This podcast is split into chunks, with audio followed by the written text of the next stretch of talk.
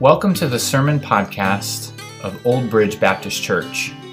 Our mission at OBBC is to make disciples of Christ who connect with God, others, ministry, and the lost.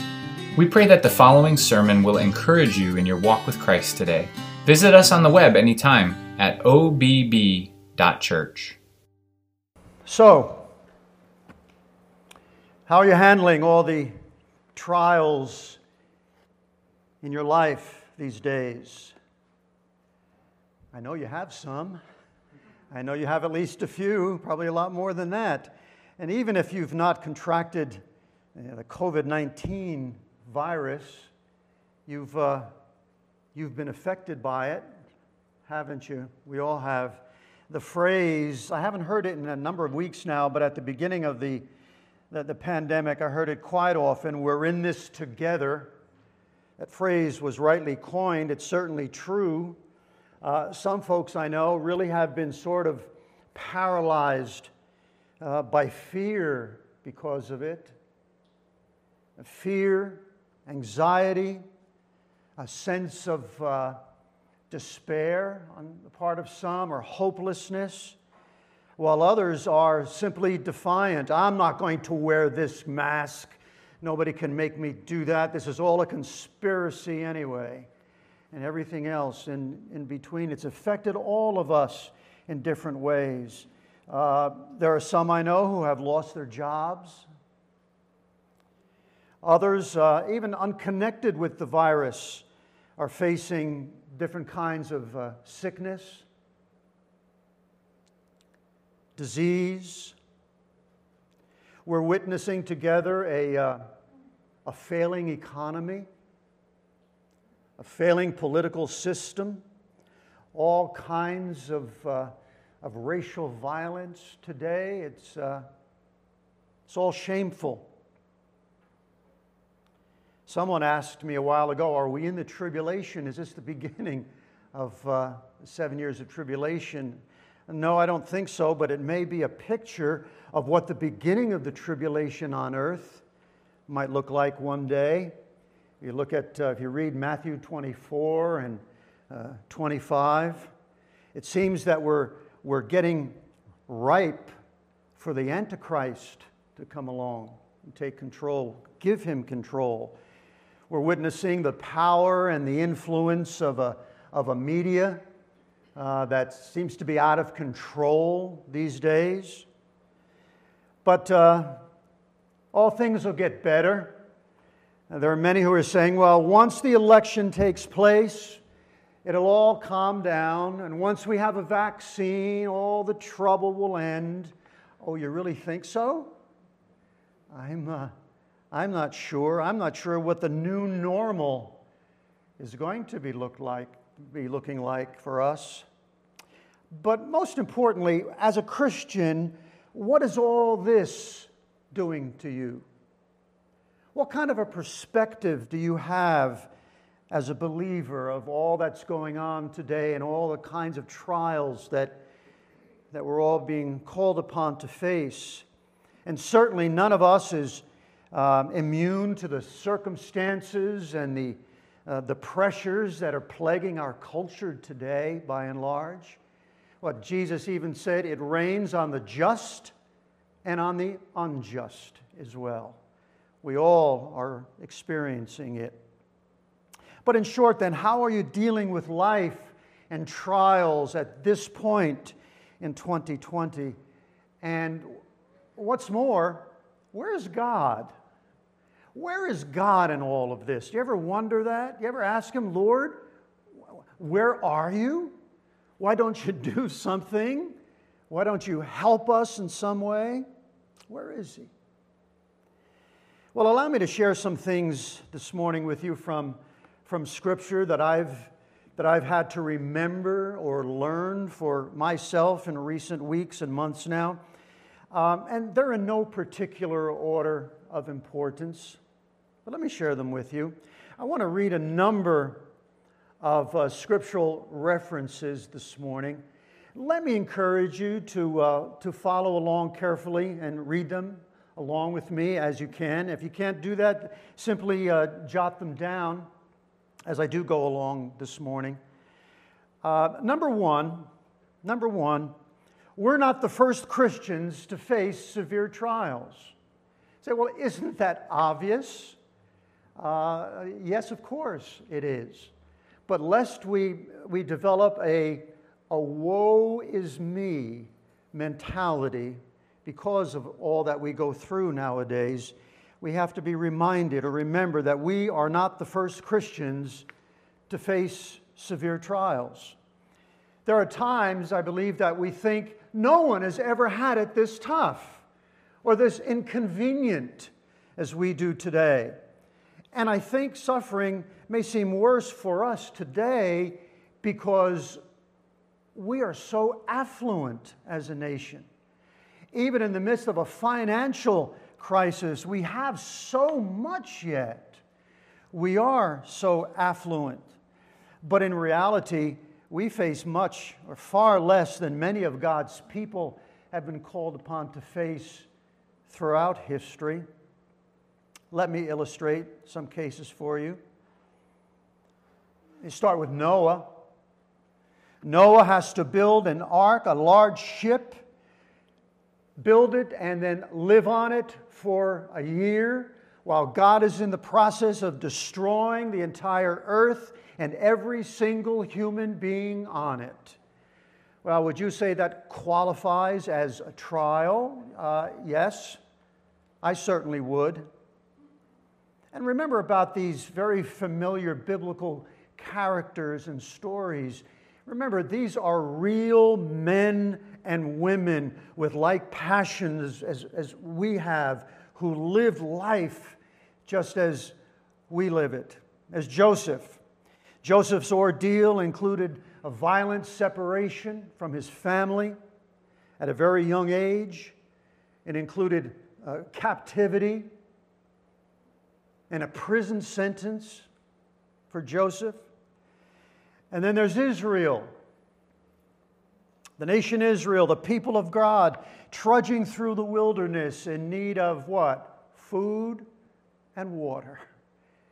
The, the basic necessities of life food and water. But we grow impatient when we have to wait in line, don't we, at the grocery store or the bank, and we complain that we can't even sit down in our favorite restaurant and enjoy a quiet meal with someone. We have so much.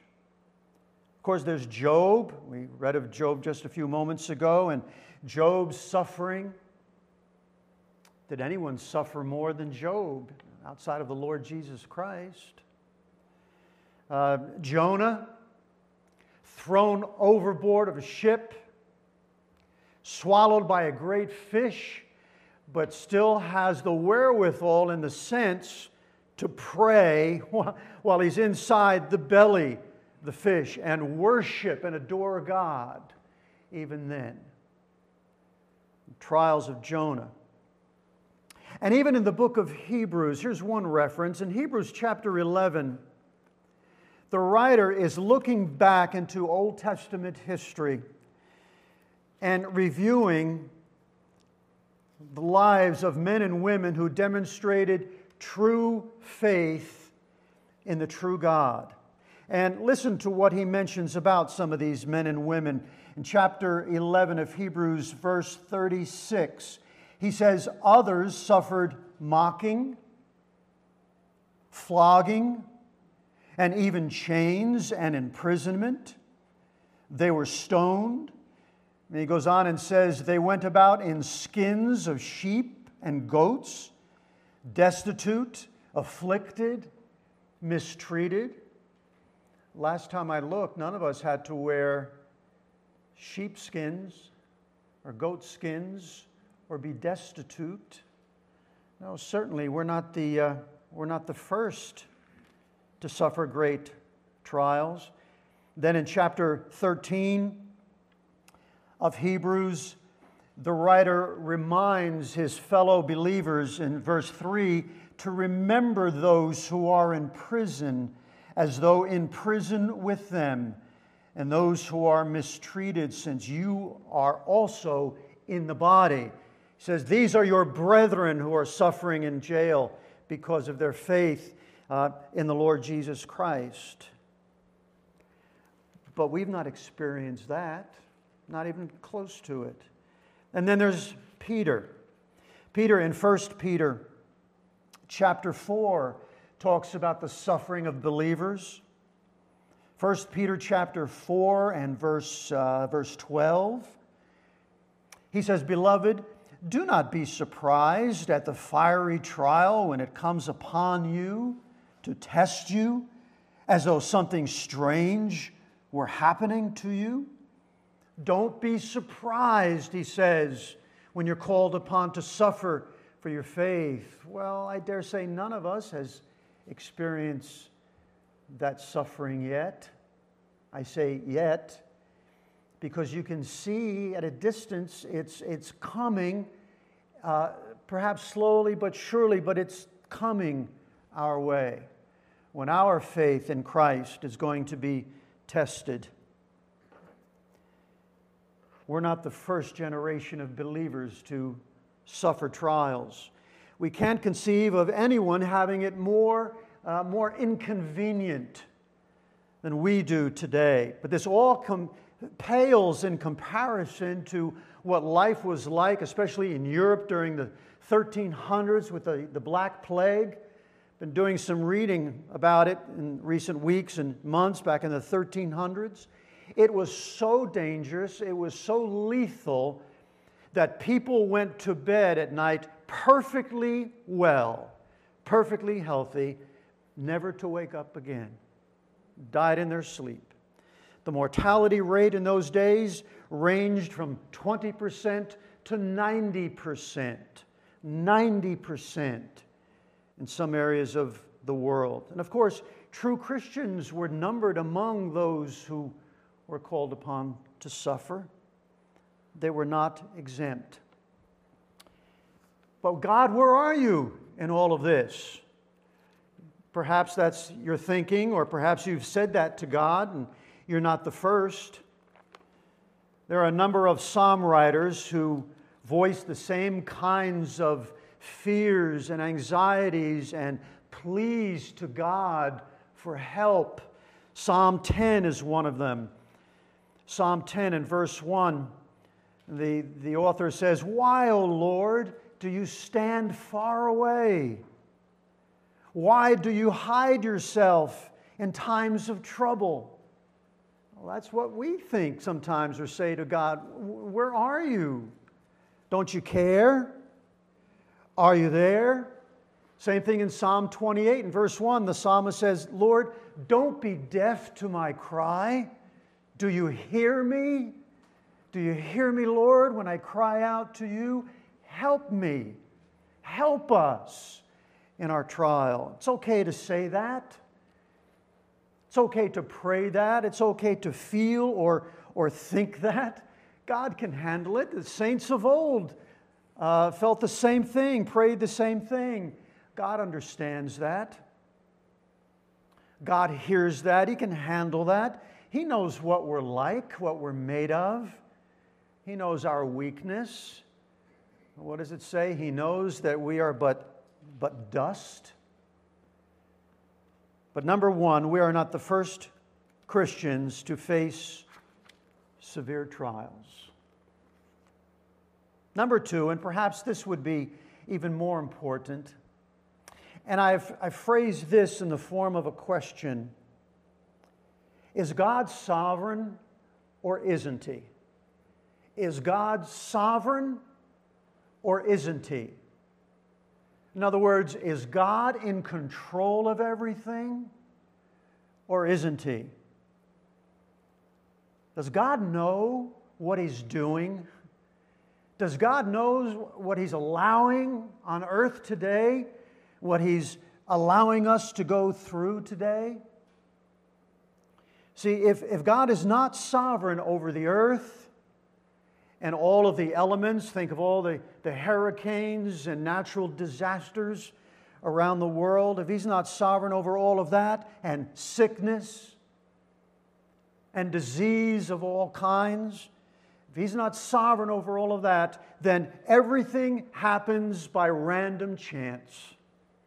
Then nothing has any purpose. Then nothing has any meaning at all in life if God is not sovereign, if He's not in control. It was Charles Spurgeon who wrote this The sovereignty of God is the pillow upon which the child of God rests his head at night, giving perfect peace. A number of years ago, I typed that out and framed it and pinned it to my wall right in front of my desk at home so I am always reminded of the control of God, the sovereignty of God, that it is the pillow upon which the child of God, you and me, rests his head at night, giving perfect peace. Do you see that in Scripture? Do you see that? I think there's, there's no attribute of God that is more or that should be more comforting to us, especially in the days we live in today, than the sovereignty of God. John Piper just very recently uh, wrote a book on the sovereignty of God as it relates to the virus of our day. And I quote him He says, The same sovereignty that could stop the coronavirus is the very sovereignty that sustains the soul in it. Is God sovereign? Is He in control or is He not? And God's sovereign rule reaches everywhere. It reaches down to where you and I live every single day. Reaches, no matter where we are, it reaches us, it touches us. Even in the political mess and the political turmoil that we see today. Remember the trial of Jesus? And one of the, one of the phases of his, his trials before the crucifixion was to appear before the Roman governor Pontius Pilate. And remember, remember Pilate's frustration. He kept asking Jesus questions, and Jesus wouldn't answer. He remained silent. And the more he was silent, the more frustrated and angry Pilate became. And finally, he asks the question of Jesus don't you know that I have the authority to release you and the authority to crucify you? It's all up to me, Jesus. Remember Jesus' reply? You would have no authority over me at all unless it had been given you from above. There, my friends, is the sovereignty of God in action, even amongst the rulers the world that God's in control, that He is sovereign.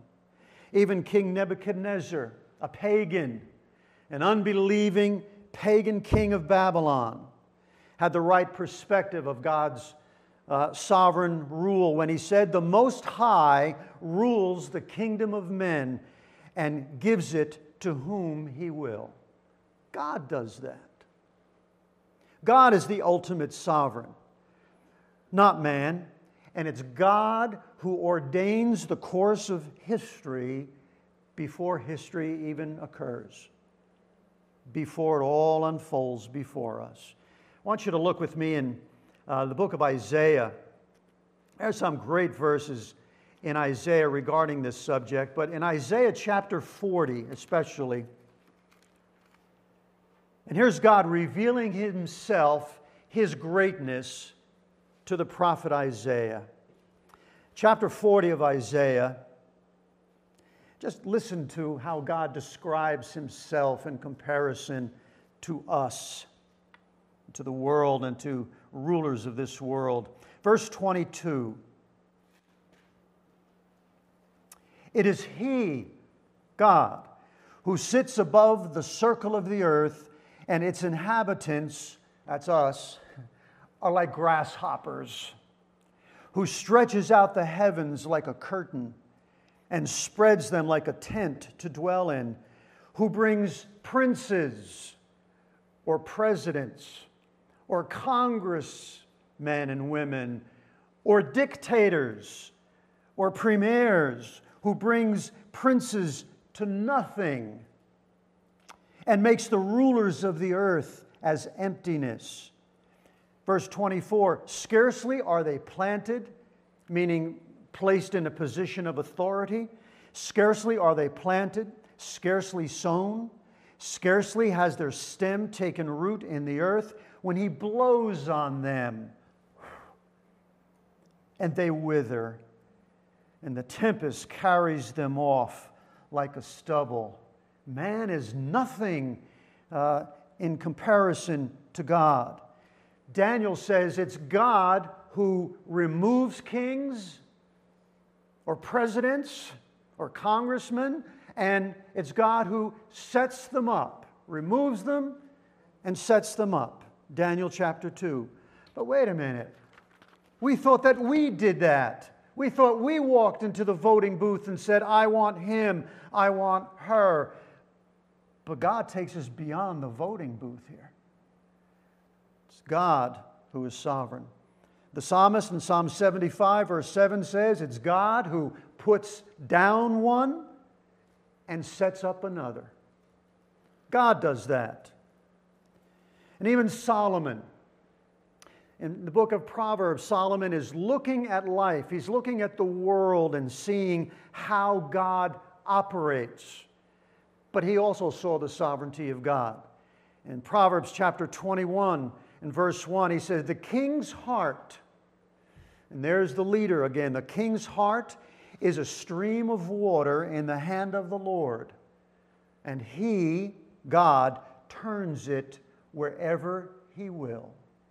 Because God is sovereign, not man. God is. God is infinite. We're not. God has infinite wisdom, infinite knowledge.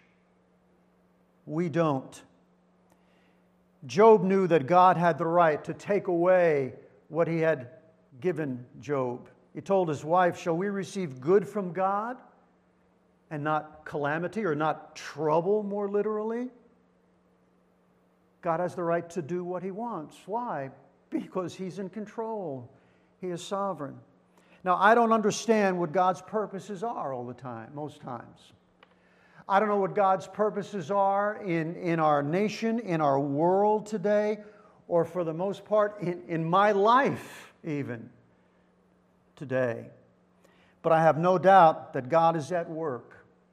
And I have no doubt that God is at work in our nation. We are not like a, we're not on a runaway train headed for a cliff.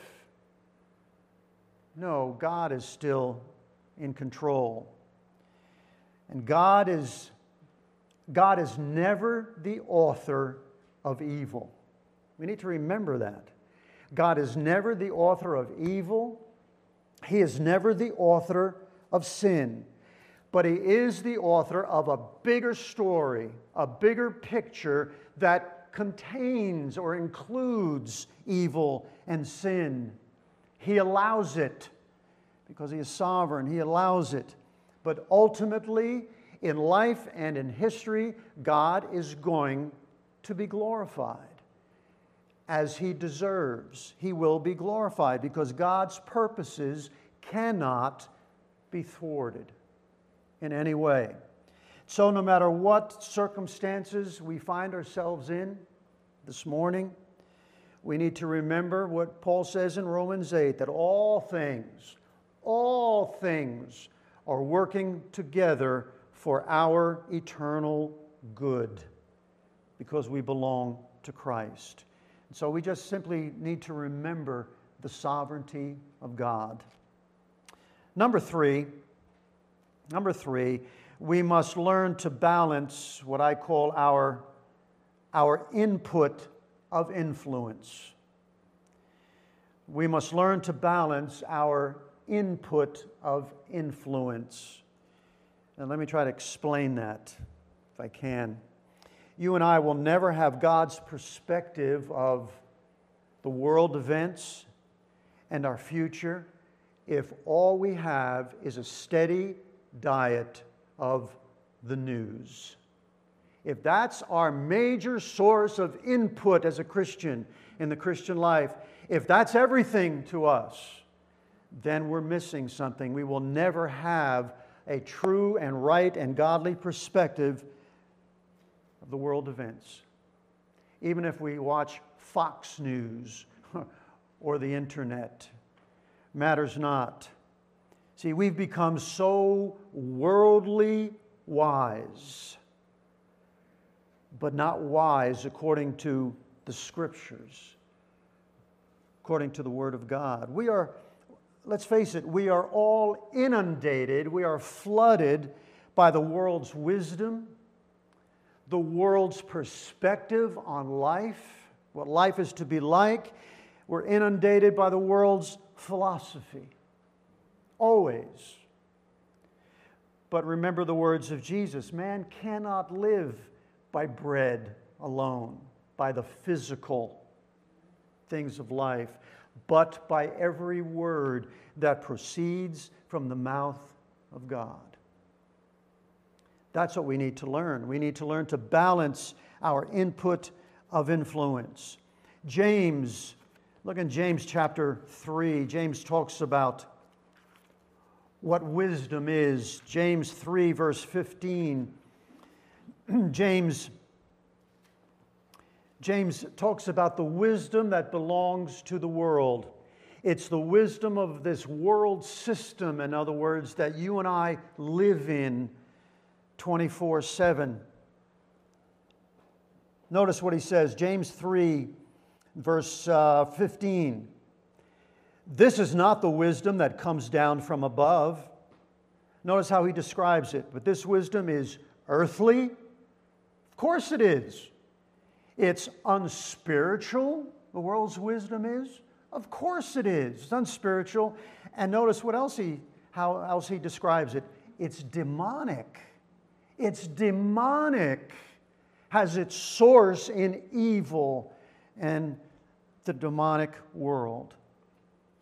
For where there is jealousy, selfish ambition, where they exist, there will be disorder and every vile practice. And isn't that the truth? That's the world in which we live in today. But, verse 17, the wisdom from above is first pure, peaceable, gentle, open to reason, full of mercy and good fruits, impartial, sincere and a harvest of righteousness is sown in peace by those who make peace. We live in a system, and we are influenced by a system that is degenerate, that is evil. John writes about it in 1 John chapter 2. Listen to what he says For all that's in the world, the desires of the flesh, the desires of the uh, eyes and the pride of life is not from the Father, but it's from the world. And the world is passing away along with its desires, but whoever does the will of God abides forever. Joe read for us from Philippians chapter 4. The scriptures have to be the biggest source of influence in our lives from Philippians uh, 4 and verse 8 whatever is pure, whatever is good, and so on and so on. Well, that's the scriptures, my friend. That's your Bible. And he says, he finishes that portion by saying, think or literally dwell on these things. We dwell on everything else but these things of Scripture. But that's what we need to dwell on. God and His Word. And so we need to balance our input of influence. One last thing, number four the return of Jesus is the key to having the right perspective on life. The return of Jesus is the key to having the right perspective. Jesus, my friends, is coming. James writes about it in James chapter 5, verse 7. He tells believers here who are suffering, suffering greatly because of their faith. He tells them to be patient in verse 7. Be patient, therefore, brothers, until the coming of the Lord. See, even that generation of believers, even the church of that day, was told to expect the Lord's return. See how the farmer waits for the precious fruit of the earth, being patient about it until it receives the early and the late rains. But you also be patient. Establish your hearts. In other words, be firm in the Lord. Establish your hearts. For the coming of the Lord is at hand. Later he says, The judge is at the door. He's almost here. The return of Christ is the key to having the right perspective. Philippians chapter 3 is another reference. Philippians chapter 3, verse 20. Our citizenship is in heaven, and from it, heaven, we await a Savior, the Lord Jesus Christ, who will transform our lowly body to be like His glorious body. We wait, we wait for the Lord and His return. Hebrews 10, verse 25 says, The day of His return is drawing near. It's drawing near. Look with me at uh, 2 Corinthians. These are a couple of my favorite, favorite verses. 2 Corinthians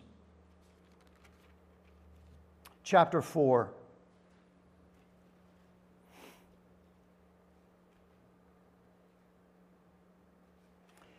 Second Corinthians chapter 4, let's begin at verse uh, 16.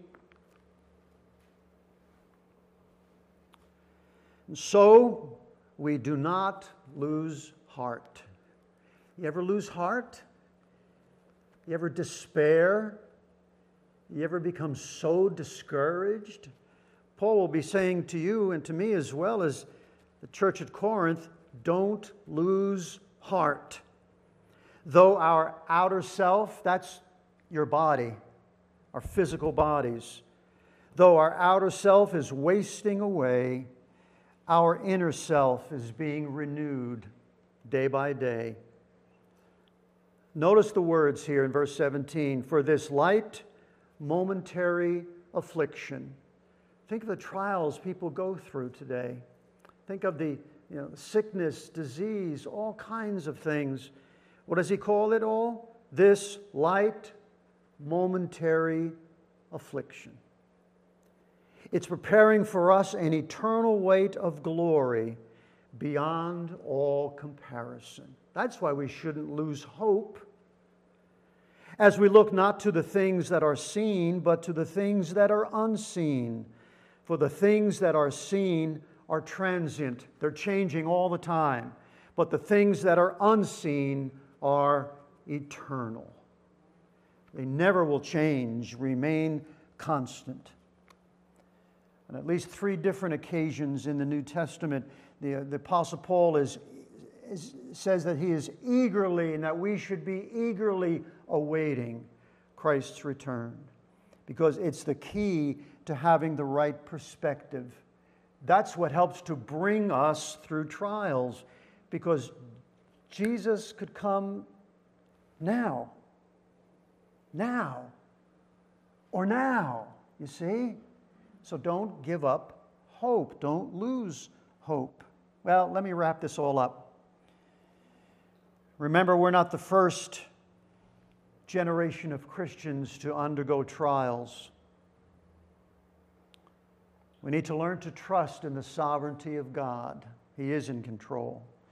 We need to learn to balance our input of influence, and we need to be patient because Christ's return it's always been imminent. He may not come in the next two minutes, but he may. His return is always imminent, and we need to be ready. One more verse, and I'll close with this from Romans. Romans chapter 8.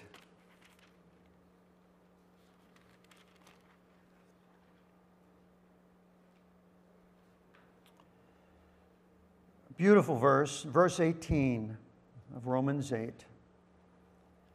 For I consider, Paul says, that the sufferings of this present time, that was Paul's time, but it's our time as well, because Scripture is timeless. The sufferings of this present time are not worth comparing with the glory that is to be revealed to us. The glory we see one day coming will be incomparable to everything else. That, my friends, one day, that will be the new normal. That's what we wait for. Let's pray.